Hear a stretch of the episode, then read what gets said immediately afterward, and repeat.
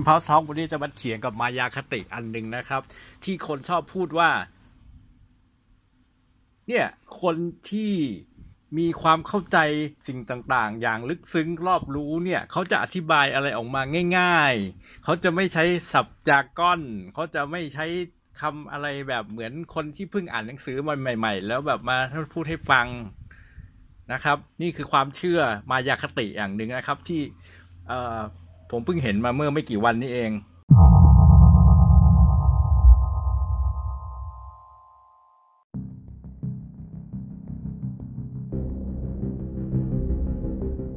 ก่อนอื่นเลยนะครับ ปกติจริงๆ มันไม่ควรทำอย่างนี้นะ แต่ว่าแหมมันอดไม่ได้จริง ๆ ก็คือก็อยากจะบอกเลยว่าคนที่พูดอย่างนี้เนี่ยคือคนที่ไม่เคยอ่านหนังสือหรือไม่เคยศึกษาอะไรอย่างจริงจัง อันเนี้ยพูดได้เลยนะครับ เพราะว่าเมื่อไหร่ก็ตามที่คุณ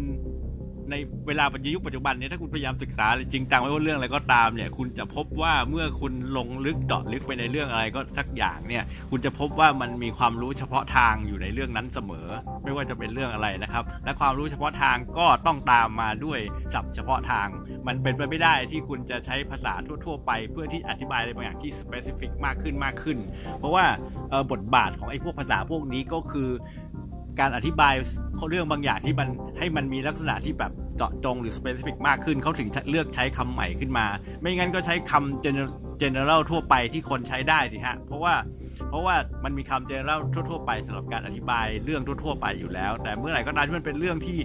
เรื่องว่าเจาะลึกมากขึ้น เฉพาะวงการมากขึ้น เป็นความสนใจเฉพาะมากขึ้นมันก็เป็น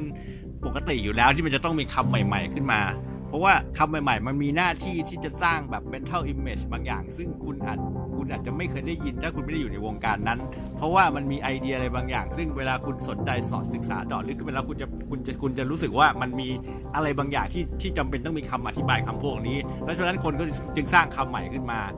เพราะฉะนั้นเนี่ยพูดง่ายๆเลยไอ้ไอ้ไอ้ความรู้สึกว่าเนี่ย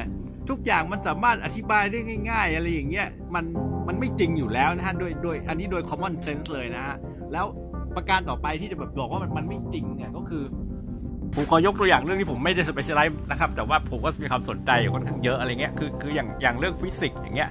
เออเราเราสามารถพูดทำนองนี้ได้ว่าเนี่ยฟิสิกส์มันมันมีคำอธิบายอยู่ได้อยู่ได้แบบเออต้องเรียกอะไร 3 แบบนะฮะคือคือแบบที่ 1 ก็คืออธิบายด้วย math แบบที่ 2 คืออธิบายด้วยแบบ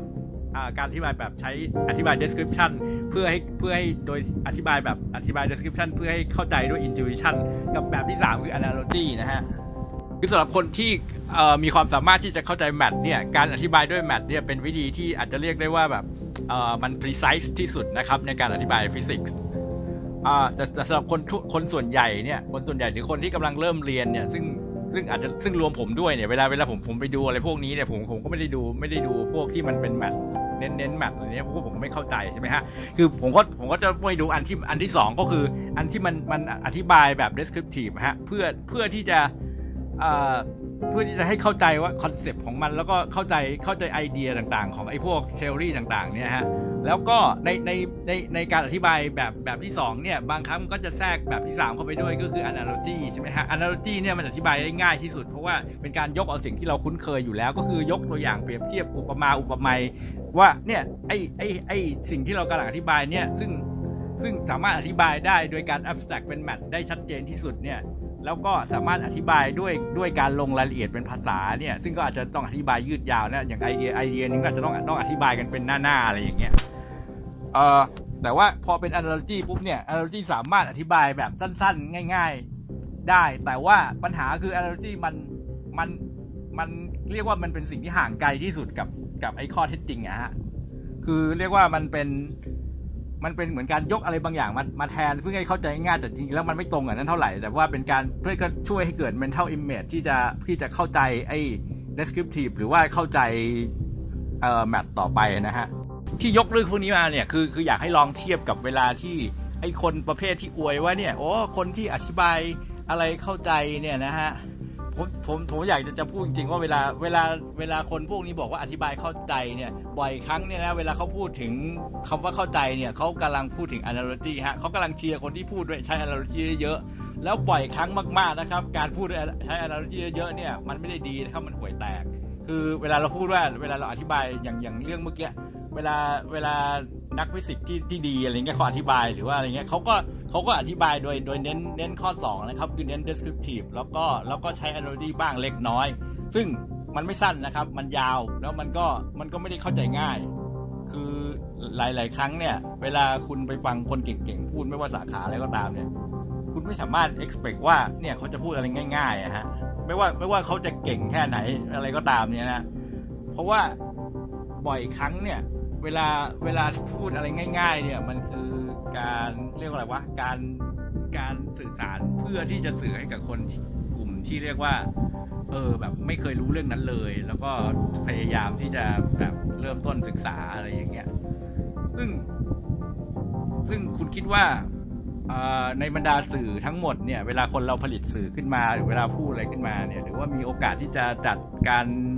การสอนการเรียนรู้อะไรก็ตามเนี่ยคุณคิดว่ามันมันมีกี่เปอร์เซ็นต์กันที่เขาที่เขาทำเพื่อคนที่แบบเป็นบิ๊กินเนอร์มันก็มันก็ไม่ใช่ส่วนใหญ่ใช่ไหมฮะคือถ้าจะพูดกันแบบไม่เกรงใจเลยก็ต้องบอกว่าเนี่ยคนที่ชอบ analogy เนี่ยคือคนที่เรียกว่าความสามารถในการคิด คิดวิเคราะห์จินตนาการเนี่ยค่อนข้างต่ำนะฮะ เพราะฉะนั้นเขาก็จะเทียบกับอะไรที่เขาเคยคุ้นเคย แล้วก็ใช้อันนั้นเนี่ยเป็นตัวแทน คือไม่ได้คืออาจจะไม่ได้พยายามที่จะเข้าใจ ไม่ได้พยายามที่จะเข้าใจรายละเอียดของสิ่งที่ตัวเองไม่เคยมีประสบการณ์อย่าง อย่างตรงไปตรงมา แต่ว่าไปใช้ความเข้าใจที่เป็น analogy ก็คือเป็นเอา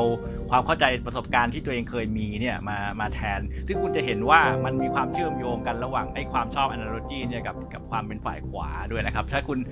ถ้าถ้าคุณสังเกตดูคุณจะเห็นว่า argument ฝ่ายขวาอนุรักษนิยมจารีนิยมไทยเนี่ยมันจะมีหลายอย่างที่ที่มีลักษณะอย่างนั้น เช่น เปรียบ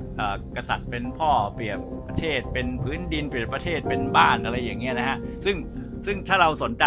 ผมผมคิดว่า คนฟังรายการผมส่วนใหญ่ก็คงจะสนใจอะไรพวกนี้ก็คงจะนึกออกว่าไอ้ไอ้คำเปรียบพวกนี้มันมิสลีดยังไงนะฮะแล้วมันก็ทำให้เกิดความเข้าใจผิดที่เป็นปัญหาทางสังคมต่อไปยังไงนะฮะอันนี้ก็อันนี้ก็มีมีลักษณะที่มันมันก็มีอะไรบางอย่างที่มันมันมันรีเฟกมาถึงไอ้ไอ้สิ่งที่ที่กำลังกำลังพูดถึงเนี่ยก็คือว่าเวลาเวลาคุณคุณเรียกร้องอะไรที่มันง่ายๆ เวลาคุณเรียกร้องอะไรที่มันเป็นแบบเนี่ยคือใช่ฮะการอธิบายด้วยด้วย analogy มันง่ายที่สุดเสมอ แต่ว่ามัน ห่างไกลจากความจริงมาก แล้วมันควรจะใช้เป็นเพื่อเป็นความเข้าใจขั้นต้นที่แบบพื้นฐานมากๆ แล้วก็ถ้าคุณสมมติคุณข้ามขั้นนี้ได้เนี่ยข้ามไปเลยมันก็ดีกว่า เอ่ออันนี้ทำให้ผมคิดอีกถึงอีกอย่างหนึ่งก็คือเวลาเวลาเราเราไปดูแบบไอ้ไอ้สาวกทรัมป์ในอเมริกานะฮะที่แบบโดยเฉพาะเวลาที่ทรัมป์พูดอะไรบ้าๆบอๆแบบบ้าๆบอแบบแย่มากๆแบบรู้ว่ามันมันไม่ได้ตรงกับแฟกต์เลยแม้แต่นิดเดียวนี่นะฮะเขาเขาก็จะบอกว่าเนี่ยเพราะว่าทรัมป์พูดออกมาแบบ อย่างเงี้ยเขาบอกว่าเนี่ยแบบว่าอะไรนะเขาแบบ มือนกับว่าอะไรนะแบบอะไรนะโทยูไลอิ it is อะไรเงี้ยประมาณนั้นนะแบบ คือแหมพูดได้ตรงตังจริงตังตรงตรงมากแบบว่าโอ้ยแบบ พูดแบบว่าเอามาตรงๆเหมือนกับจริงจริงแบบพูดอะไรก็จริงไปหมดอะไรเงี้ยแบบ คือ